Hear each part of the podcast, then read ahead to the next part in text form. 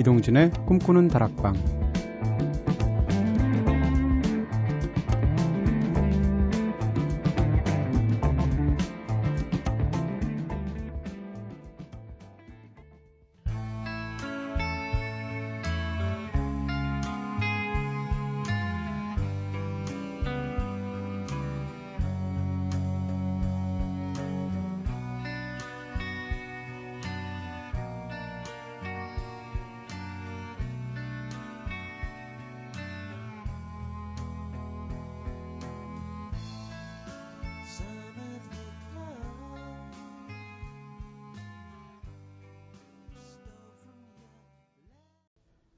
안녕하세요. 이동진입니다. 이동진의 꿈꾸는 다락방 오늘 첫 곡으로 들으신 노래는 오테르였죠. The Upper Classes 들으셨습니다. 저도 오랜만에 이 노래 듣는데 좋은데요. 네. 아, 90년대 한 중반쯤 브리팝의 거의 막 최전성기라고 해야겠죠. 그때 막 나왔던 일련의 앨범들 중에 하나고요. 스웨이드, 블러, 오아시스 등 쟁쟁한 그룹들이 있었잖아요. 그때 나왔던 그룹 중에 하나가 오테르인데요. 음, 음악들이 참 좋아요. 특히 어퍼 클래시스 들은 노래는 적당히 멜랑콜리하고 또 적당히 따뜻하고 사실 가사는 꼭 그렇지만은 않지만 노래 굉장히 좋습니다. 자, 오늘도 꼬리에 꼬리를 무는 꼬꼬수다로 한번 시작해 볼게요. 어제는 내 몸 중에서 가장 자신 있는 부분에 대한 이야기들 즐겁게 나눴었죠. 그런데 다른 어떤 부분보다도 얼굴에 자신이 있으면 다른 부분은 자신 좀 덜해도 될 것 같은데 말이죠. 그래서 오늘은 좀 즐거운 상상이라도 한번 해보자는 취지에서 만일 다시 태어나게 된다면 난 이 사람의 외모를 택하고 싶다. 라는 주제로 한번 이야기 나눠보려고 합니다. 상상은 무죄니까요. 돈도 안 들고. 자, 여러분은 누구의 어떤 외모를 선택하실지 궁금한데요. 오늘도 여러분들의 다양한 이야기들 많이 보내주시고요. 먼저 제작진의 이야기부터 듣겠습니다. 선우의 wannabe face. 기네스 펠트로입니다. 전 얼굴이 얇고 긴 편인데 기네스 펠트로는 조금 각지고 길이가 짧잖아요. 어, 키도 크고 멋지고 매력적인 그녀로 태어나고 싶어요. 그리고 남편이 크리스 마틴이잖아요. 하셨습니다. 핵심은 마지막 문장에 있는 전형적인 미괄식 문장의 진술을 보여주고 있죠. 네, 거기다가 크리스 마틴이 연하지 않습니까? 음, 기네스 펠트로는 다 가졌네요. 심지어 한때 우울증까지 가졌었다고 하는데. 무슨 얘기죠? 자, 은지의 wannabe face. 며칠 전 실물로 본 사람 중에서 송혜교 씨가 가장 예쁘다고 했었는데요. 만약 저보고 송혜교 씨 얼굴로 다시 태어나라면 살짝 고민이 되긴 합니다. 저는 완전 예쁜 것보다는 볼수록 매력적인 외모가 더 좋거든요. 그런 의미에서 공효진 씨 외모 참 좋아라 하는데 공효진 씨처럼, 씨처럼 키가 커야지 그 멋진 외모가 빛을 발하는 것 같아서 좀 애매하긴 하네요. 그냥 기다란 기럭지도 옵션으로 함께 해주시면 안 될까요? 다음 생에는 높은 공기 한번 마셔보고 싶네요 하셨습니다. 주제를 바꾸지 왜 주제를 얼굴로 하셔가지고 네 아니 근데 공효진 씨가 워낙 그 패셔니스트잖아요. 그리고 또 워낙 기럭지가 좋으시잖아요. 그래서 그런데 사실 공효진 씨 예뻐요. 네, 이거 너무 당연한 얘기일 수도 있는데 이렇게 행사 같은 데서 같이 앉아서 한 시간 정도 이렇게 행사를 진행해 본 적이 있는데 말씀도 굉장히 솔직하고 잘하시고 이제 행사 같은 걸 하다 보면 이제 고개를 돌려가면서 얘기할 때마다 그분 얼굴을 보게 되거든요. 근데 공효진 씨 옆, 옆 얼굴을 보면서 아 이분 굉장히 예쁘시구나라고 새삼 생각했던 기억이 납니다. 자 제2의 wannabe face 꼭 제2의 wannabe face 같죠? 발음을 이렇게 하니까 제2의 wannabe face 자 20년 전부터 이 질문에 대한 제 답변은 한결같습니다. 정우성입니다. 저보다 잘생긴 외모임을 흔쾌히 인정하는 유일한 인류입니다 하셨습니다. 이게 저도 인정해요. 지금도 워낙 멋있으시지만 처음에 정우성 씨 봤을 때 영화에서도 그랬지만 실물로 딱 보는 순간 야 저런 게 강남 최고의 미남이구나라는 느낌이 들었습니다. 왜 외모도 강북 스타일이고 강남 스타일이 있잖아요. 좀 약간 좀 이상한 비유인데 강북 최고의 미남이 당시에 장동건 씨였다면 강남 최고의 미남은 정호성 씨 같은 느낌이 있었거든요. 음, 그러면서 저런 사람이 배우구나라고 생각했던 기억이 납니다. 전체적인 그 쉐입도 좋지만 얼굴도 진짜 빼어나게 잘생긴 미남이죠. 정호성 씨 얘기하셨으니까 제가 또 정호성 씨 얘기할 수는 없고요. 저는 네. 좀 약간 개성 없는 답변인데 원빈입니다. 네, 원빈 씨. 원빈 씨 얼굴을 제가 좋아하는 이유는 어 굉장히 잘생긴 거는 말할 것도 없고 약간 어두운 얼굴이에요. 근데 뭔가 있어 보이잖아요. 너무 밝은 얼굴은 뭐라 그럴까요? 좀, 음, 조금 깊이가 좀 없어 보인다 그럴까? 저 혼자만의 편견 같은 건데, 원빈 씨 얼굴은 살짝 어둡거든요? 그러면서도 굉장히 잘생겨서 더 입체적이라는 느낌이 있고요. 또 이게 저는 칭찬의 의미로 하는 얘기인데, 약간, 얼굴이 약간 맹한 구석이 있으세요. 좋은 의미에서, 최상의 의미에서. 그래서 얼굴이 꽉 차 있지 않고 뭔가 텅 비어서 이렇게 뭐라 그럴까요? 굉장히 좀 약간 공허해지는 어떤 그런 느낌이 있는데 그게 또 그 사람을 너무 멋지게 만드는 것 같습니다. 이거 무슨 원빈 찬양가를 제가 지금 네 부른 것 같은데 어쨌건 제가 10년 전부터 고향이 갔다는 이유로 네, 강원도 정선에서 같이 태어났다는 이유로 10년째 영화평론계 원빈이다라고 밀고 있는데 아무도 동조 안 해주시더라고요. 자 선곡도 네, 제 마음을 담았습니다. 동정표라도 얻어야죠. 장현주 씨의 노래 얼굴이 못생겨서 미안해.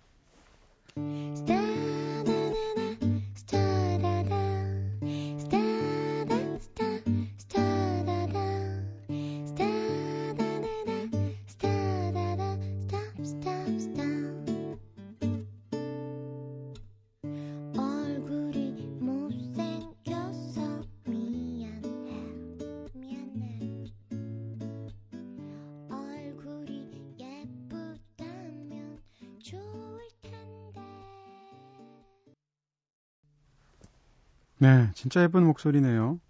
이 정도 목소리쯤 되면 얼굴 좀 못생겨도 되잖아요. 네, 장현주 씨의 얼굴이 못생겨서 미안해. 심지어 장현주 씨 굉장히 예쁘대, 귀엽다면서요. 얼른 말 바꿨습니다.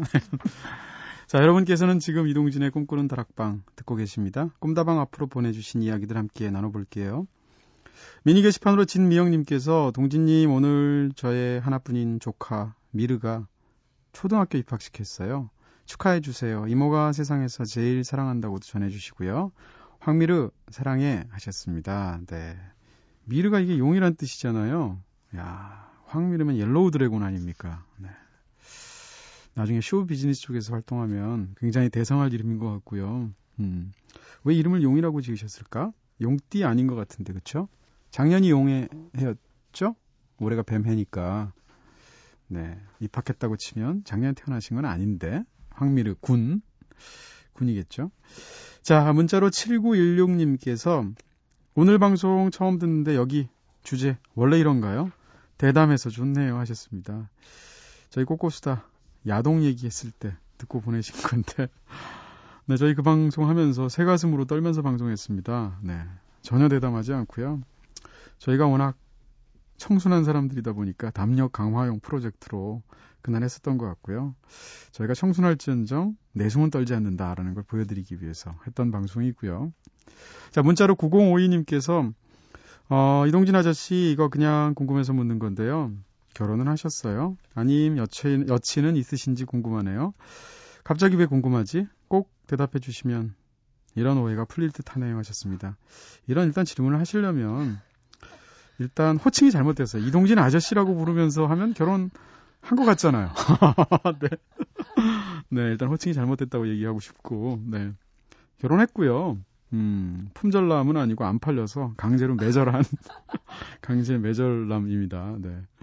인터넷에서 제 이름을 검색해 보면 연관 검색어 뜨잖아요. 거기 항상 빠지지 않는 것 중에 하나가 이동진 결혼이 있더라고요. 그래서 왜 저걸 저렇게 궁금해 하실까? 네, 그런 생각 한 적 있어요. 문자로 0280님께서 우와, 우와, 꿈다방이다. 저 밤새 과제하면서 4일째 듣고 있어요. 외로워 죽겠는데 오늘은 날이 많이 따뜻하다던데 과제하느라고 나가지도 못하고 있네요. 봄이 오길 바라는 심정으로 브로콜리 너마저의 유자차 신청할래요 하셨습니다. 과제하면서 외롭게 이 좋은 날에 유자차 드시면서 이 노래 듣는 기분이 어떨까 싶네요. 네.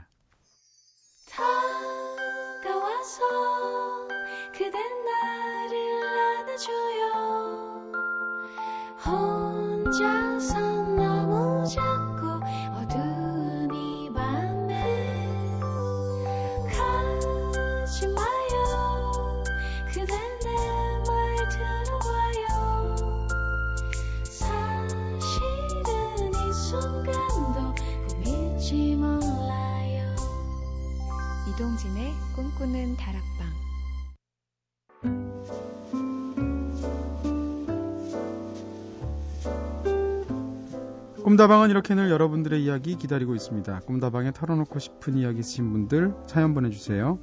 휴대전화 메시지는 샵 8001번, 단문 50원, 장문 100원 정보 용료입니다. 무료인 인터넷 미니 스마트폰 미니 어플 꿈다방 트위터를 통해서도 참여 가능하시죠. 0280님의 신청곡 브로콜리 너마저의 유자차 오랜만에 들을게요. 바닥에 남은 잘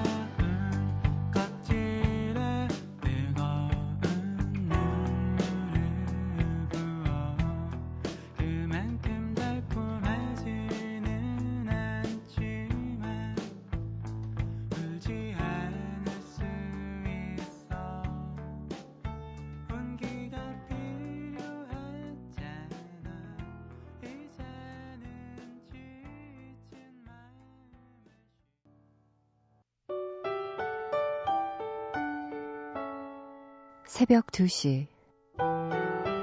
이동진의 꿈꾸는 다락방.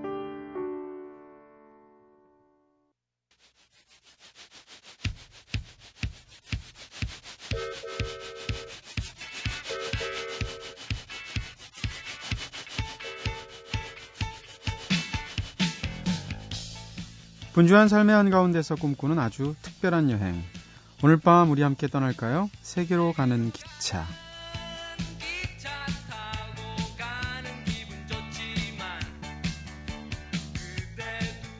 일주일에 한 번 모든 걱정, 근심 다 내려놓고 다락방에서 훌쩍 여행 떠나보는 날이죠. 반복되는 일상에 지친 여러분들의 몸과 마음에 신기루 같은 환상적인 여행 선물해드리는 시간입니다.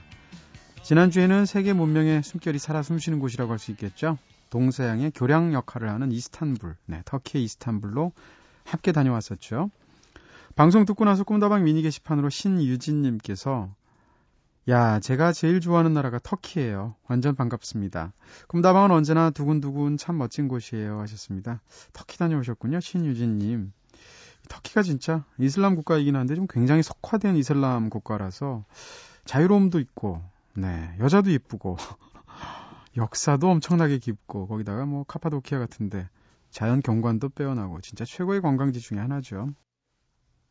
박수진님께서는 이렇게 적어주셨어요. 발음을 제대로 못해서 박수진님이죠. 네. 개인적으로 터키 석도 참 좋아하는데 터키 blue 참 예쁘잖아요. 언제 가보나 싶은 나라 터키. 어쩐지 이스탄불에는 양탄자 타고 가야만 할 것 같습니다. 어떤 나라든지 한번 소개에 그쳐서 역시 좀 아쉽긴 하지만 그래도 늘 감사합니다. 꿈다방 하셨습니다. 그래요. 터키 blue 이쁘죠.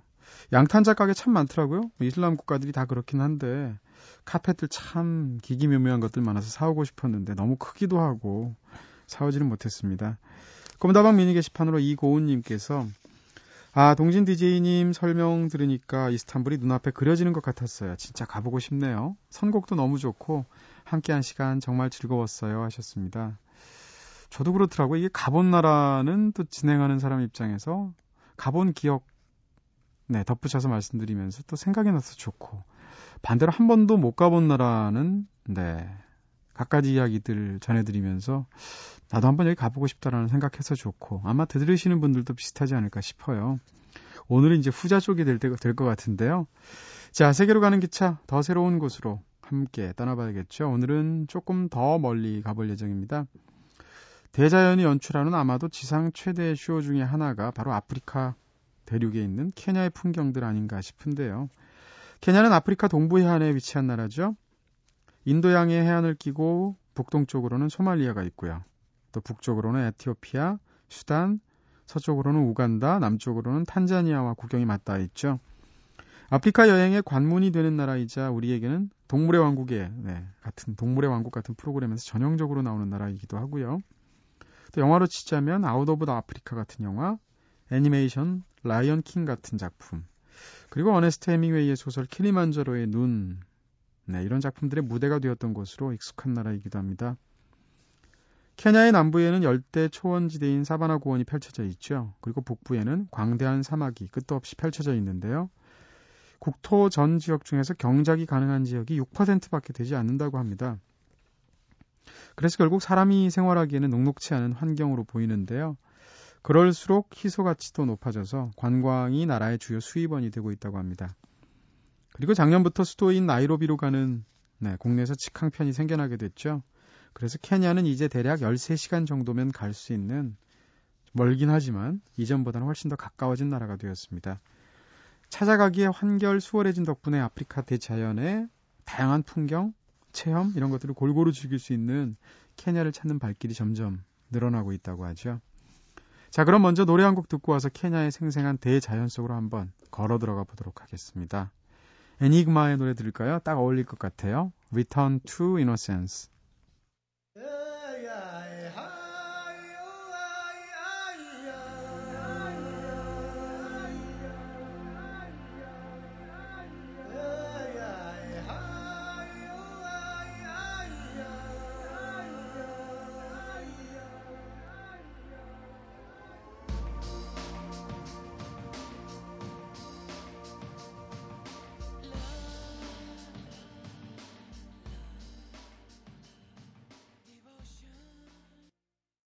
애니그마의 노래 Return to Innocence 들으셨습니다. 네, 딱 맞는 노래인 것 같아요. 그렇죠? 음. 아프리카를 장기적으로 여행하는 사람들이라면 여행 전부터 미리 네, 일종의 그 아프리카 여행에 적합한 그런 몸을 만들어야 되는 거죠. 체력도 체력인데 일단 황열병이라든지 콜레라 예방 접종은 물론이고요. 떠나기 일주일 전부터는 네, 열대 풍토병의 대표적인 병인 말라리아 예방약을 복용해야 한다고 하죠. 하지만 짧게 케냐만, 케냐만 잠깐 여행하고 달아, 돌아오실 계획이라면 필수 사항까지는 또 아니라고 하네요. 자, 13시간을 날아서 나이로비 공항에 내리게 되면 여행자들은 우선 두 가지 사실에 놀란다고 합니다. 우선 케냐의 날씨가 생각보다 후텁지근하지 않다는 점이고요. 케냐는 사실 적도상에 위치한 나라죠. 그럼에도 불구하고 남부 해안 지역을 제외하고는 나이로비를 포함한 대부분의 지역들이 보통 13도에서 25도 사이 정도를 웃도는 정도라고 하는데요. 심지어 밤이 되면 기온이 10도 밑으로 떨어질 만큼 일교차가 크기 때문에 시원한 여름옷과 함께 긴 소매옷도 준비하시는 게 좋다고 합니다. 의외죠? 그리고 또 한 가지는요. 음, 공항을 떠나서 시내로, 시내로 옮기면서 만나게 되는 수도 나이로비의 풍경이 세계 각국의 여느 대도시들 못지않아서 또 놀라게 되는데 이거는 저희가 아프리카에 대한 어떤 선입견을 갖고 있기 때문일 거예요. 케냐 하면 또 개성 강한 향으로 유명한 커피가 유명하죠. 시내 한 바퀴 돌면서 곳곳에 자리하고 있는 커피 전문점에서 케냐 커피 원두를 로스팅한 신선한 커피들 마셔보시는 것도 미각적으로 케냐를 제대로 느낄 수 있는 방법이 될 텐데 그런데 케냐가 질 좋은 생두 생산지로만 알려져 있지만 사실 최상급 품질의 홍차 생산국으로도 유명하다고 합니다. 저도 처음 알았는데요. 세계 4위의 홍차 생산국이라고 하는데 유럽으로 직수출하고 있을 뿐만 아니라 인도, 스리랑카 같은 나라에서 재가공되어서 그야말로 전 세계로 뻗어나가고 있다고 하는데요. 케냐를 방문하실 기회가 있다면 커피만 드시지 말고 이런 맛있는 홍차, 밀크티 이런 것들도 한번 즐겨보시기 바랍니다. 진짜로 다녀오신 분들이 있으시면 꿈다방에 꼭 적어주셔야 됩니다. 제 케냐 갔다 왔는데요. 이러저러 했어요. 라면서 말이죠. 자, 그리고 나이로비에서 빠뜨리, 빠뜨리지 말고 가봐야 하는 것이 또 하나 있는데, 바로 카렌 블릭센 박물관입니다.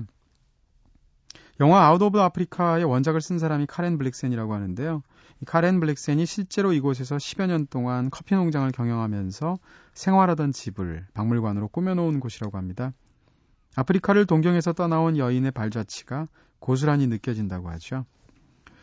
영화 Out of Africa를 보시고 그 감동 잊지 못하시는 많은 분들이 지금도 여기를 네 그리고 또 케냐를 많이들 찾는다고 하는데 물론 나이로비도 좋지만 어쨌든 케냐 여행의 백미는 뭐니 뭐니 해도 그림처럼 펼쳐지는 동물의 왕국을 가까운 거리에서 직접 느낄 수 있는 사파리 여행이 핵심이겠죠.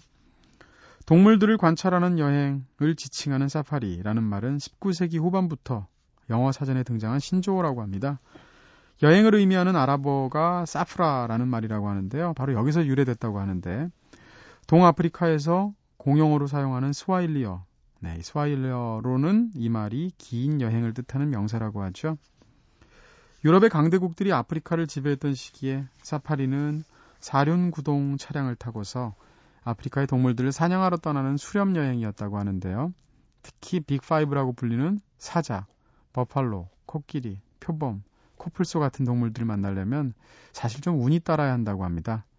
그래서 game driving이라고 부르기도 했다는데 이런 Big 5를 보기 위해서 하루가 아니라 며칠 동안 사파리 일정을 잡는 사람들도 꽤 많다고 해요. 자, 노래 한 곡 더 듣고 와서 웅대하고 장엄한 케냐의 대자연 속으로 한번 좀 더 깊숙이 걸어 들어가 보도록 하겠습니다. 레버엠의 노래 들을까요? The Lion Sleeps Tonight.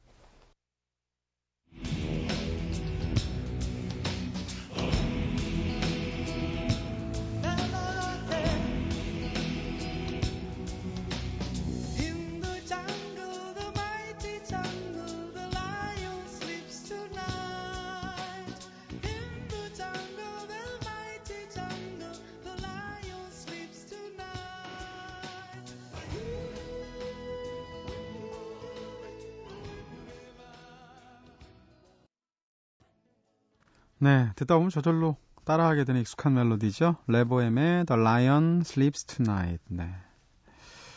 자, 여러분은 지금 이동진의 꿈꾸는 다락방 듣고 계신데요. 오늘 세계로 가는 기차에서는 아프리카의 보석이라고 불리우는 동물의 왕국 케냐 여행을 함께하고 있습니다. 자, 사파리의 메카로 불리는 케냐는 풍부한 관광 자원을 바탕으로 해서 외국인 관광객 유치에 국가적인 노력을 기울여 왔죠. 우선 야생동물 보호를 위한 노력의 일환으로 전 국토의 15%에 해당하는 땅을 국립공원과 야생동물 보호구역으로 지정해서 밀렵을 감시하고요. 또 생태계를 보호하는 일에 전념하고 있습니다. 그 중에서도 가장 유명한 곳을 네, 선택하라면 바로 마사이마라 국립공원 그리고 암버셀리 국립공원을 이야기할 수 있겠습니다. 먼저 마사이마라 국립공원은 탄자니아의 세렝게티 국립공원과 국경선 하나만을 두고 마주한 곳인데요. 케냐에서도 야생동물이 가장 많기로 유명하죠. 근데 그 면적이 제주도 정도 된다고 그래요. 그래서 자동차를 타고 한참씩 달려야만 동물들을 만날 수 있다고 하는데요.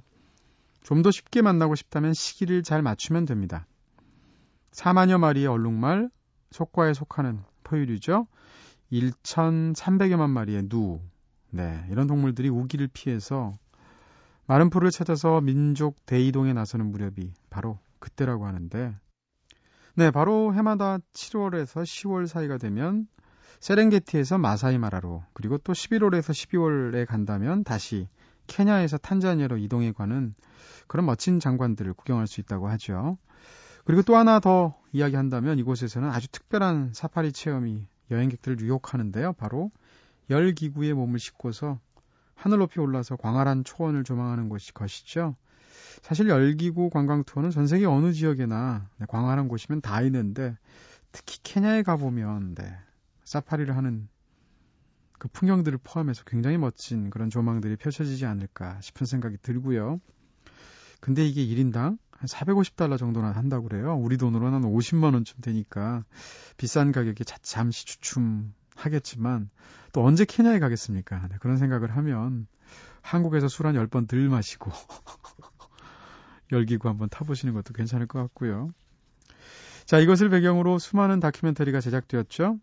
하지만 전 세계적으로 가장 큰 인기를 끌었던 작품이 있다면 다큐멘터리가 아니라 디즈니 애니메이션인 라이언 킹이 아닌가 싶습니다. 영화의 한 장면 함께 감상해 보시면서 케냐의 초원 속으로 함께 들어가 볼게요. The lion sleeps tonight. In the jungle, the mighty jungle, the lion sleeps too. I can't hear you, buddy. Back me up. A wee, a bum, ba bum, away. Ba bum bum, bum bum.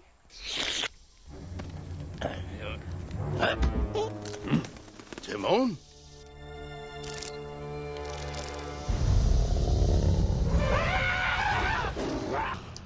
라이언 킹은 인격화된 동물이 사는 아프리카의 한 왕국을 배경으로 했던 장편 애니메이션이죠.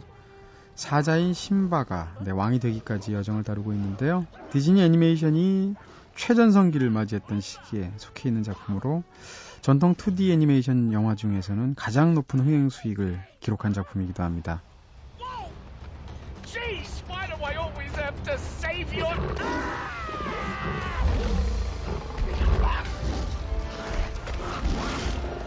Worry, buddy. I'm here for you. Everything's gonna be okay. Get her. Fight ahead. Go for the jugular. The jugular. See, I told you he'd come in handy. Mama? Is it really you? Who are you? It's me. Simba. Simba? 네, 나이가 조금 있으신 분들에게는 영화 Out of Africa가 생각날 거고요. 머리 감겨주는 장면 잊을 수가 없죠. 머리도 누가 감겨주느냐에 따라 다를 거예요. 로버트 레드포드가 감겨주느냐. 아니면, 아, 아, 예를 들고 싶은데 예를 들면 안 될 것 같네요. 네. 자, 그리고 젊은 분들에는, 분들에게는 아무래도 Lion King이 아프리카의 초원을 상상하는데 큰 역할을 했던 것 같습니다. 이런 애니메이션들을 보고 있으면 진짜 성우들 대단하다는 생각이 들어요. The Lion Sleeps Tonight을 저렇게 흥얼거리다가 막 혼자 만담하다가 네, 온갖 또 네, 별별 효과를 입으로 다 내잖아요. 요즘은 뭐 영화 배우들도 많이 하긴 하지만 티몬 목소리 굉장하다는 생각이 들고요. 어, 아프리카의 목소리라고 해야겠죠. 남아공 출신의 여가수로 아마 아프리카 출신의 가수 중에서 가장 유명한 분이 아닐까 싶고요. Mama Africa라는 별명까지 갖고 있는 미리암 마케바의 노래 듣겠습니다. 더 클릭송.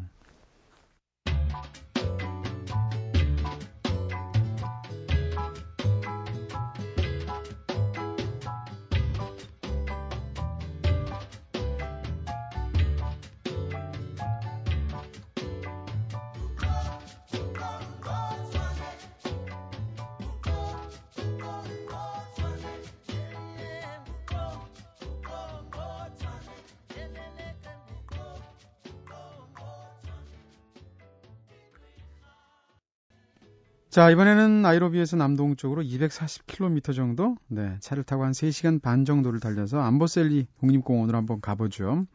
암보셀리 국립공원은 미국이 낳은, 네, 가장 유명한 소설가 중에 하나겠죠. 어니스트 해밍웨이가 사냥을 즐기면서 킬리만자로의 눈을 집필했던 곳으로 잘 알려져 있는데요. 이곳은 평원지대, 아카시아 숲지대, 용암지대, 늪지대, 초지, 호수지대, 경사지대 등등 정말 다채로운 모습이 지루할 틈을 주지 않고 이어진다고 합니다. 그리고 무엇보다 암버셀리에서 빼놓지 말고 마음에 담아야 할 풍경 하나가 있다면 그건 만년설로 뒤덮인 그 킬리만자로 산이겠죠. 날씨가 좋을 때는 구름바다와 얼음산으로 뒤덮인 킬리만자로의 모습이 드러난다고 하죠. 해밍웨이의 소설 킬리만자로의 눈을 떠올리실 텐데 이 소설은 평생 단 한 편의 소설을 가슴에 품은 채 적도 부근의 만년설봉을 바라보면서 죽어가는 어, 소설가 산의 최후를 그린 작품이죠. 그 중에서 소설의 서두는 20세기에 쓰여진 수많은 소설들 중에서도 가장 인상적인 대목 중의 하나로 손꼽히고 있습니다. 어떻게 시작하는지 여러분과 함께 나눠보도록 하겠습니다.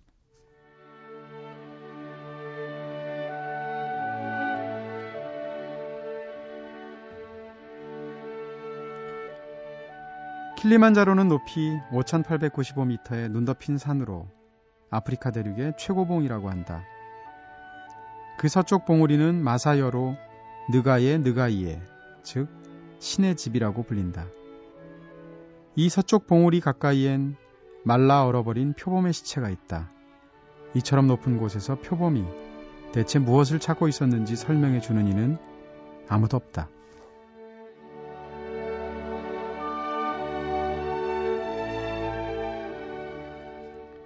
적도에 우뚝 솟은 빙산의 실체. 네, 이걸 전 세계인에게 알린 것이 바로 해밍웨이 소설 킬리만자로의 눈이었죠. 상상만 해도 굉장한 풍경이에요. 적도에서 보는 만년설이라니. 근데 사실 우리는 조용필 씨의 노래 킬리만자로의 표범 때문에 훨씬 더 잘 알게 되었죠. 가사가 기가 막힌 노래였는데 양인자 씨가 진짜 음, 한 시대를 풍미한 그런 작사가죠. 암버셀리에 가시게 되면 범접하기 어려워서 많은 이의 머릿속에 도전과 용기의 상징으로 각인된 킬리만자로의 멋진 모습 꼭 두 눈 속에 담아오시길 바라겠습니다. 사실 케냐까지 가서 이 모습 안 보고 오는 사람이 누가 있겠어요? 그리고 마사이마라와 암버셀리 국립공원에서 사파리를 하다 보면 중간중간 마사이족 만날 수 있다고 하는데요. 그 중에서도 마사이마라는 원래 마사이의 땅이란 뜻입니다. 케냐 정부의 야생동물 보호 정책 덕분에 지금은 말 그대로 동물의 왕국이 되었죠. 그 대신에 이 땅을 잃어버린 마사이족은 마사이마라 외곽 지역의 땅을 얻었다고 하는데요. 결국 동물이 인간을 쫓아낸 셈이 되었죠. 어떻게 보면 관광객이 원주민을 쫓아낸 셈이 될 수도 있고요. 사냥을 일삼던 용맹한, 마사, 용맹한 마사이족이 삶의 터전을 잃고 난 뒤로는 사파리로 온 관광객들에게 장신구를 파는 일을 하게 되었다고 하는데요. 이 때문에 마사이족 등살에 못 이겨서 장신구를 구입하는 사람들도 많다고 하긴 하지만 참 네, 쓸쓸한 풍경이에요. 자, 조용필 씨의 노래 안 들려드릴 수가 없을 텐데 이런 노래 노래방에서 1분밖에 안 남았을 때 해야 됩니다. 노래 굉장히 길잖아요. 그래야 안 아깝죠. 조용필 씨의 노래 킬리만자로의 표범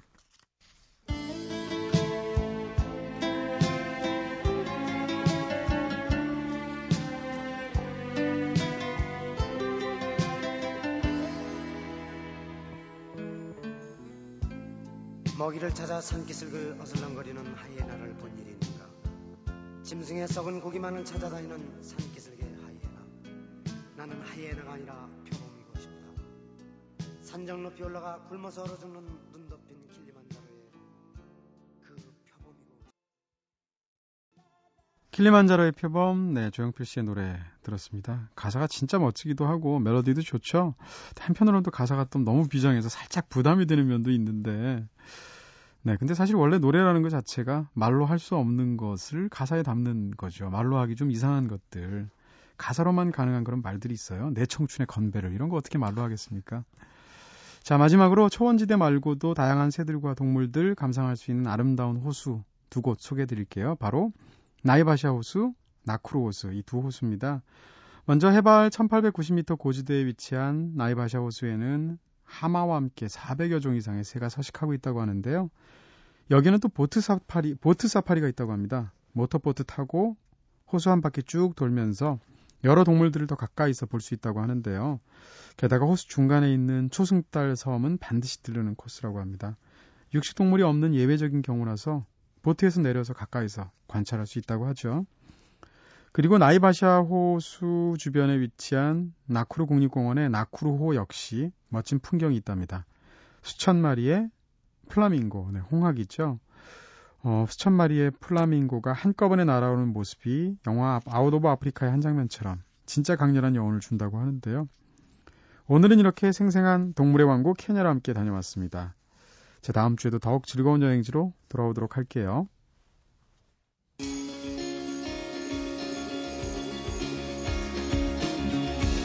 영화, 책, 여행, 음악이 있는 시간. 꿈꾸는 다락방.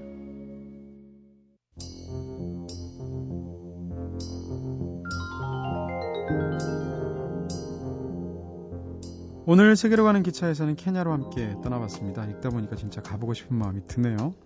자, 끝곡으로는 엘리자 럼블리의 High and Dry 준비했습니다. 지금까지 연출의 김재희, 구성의 이은지, 김선우, 저는 이동진이었습니다.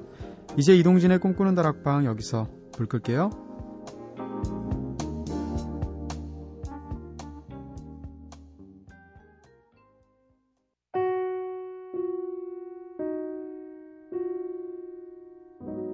Two jumps in a week. I bet you think that's pretty clever. Don't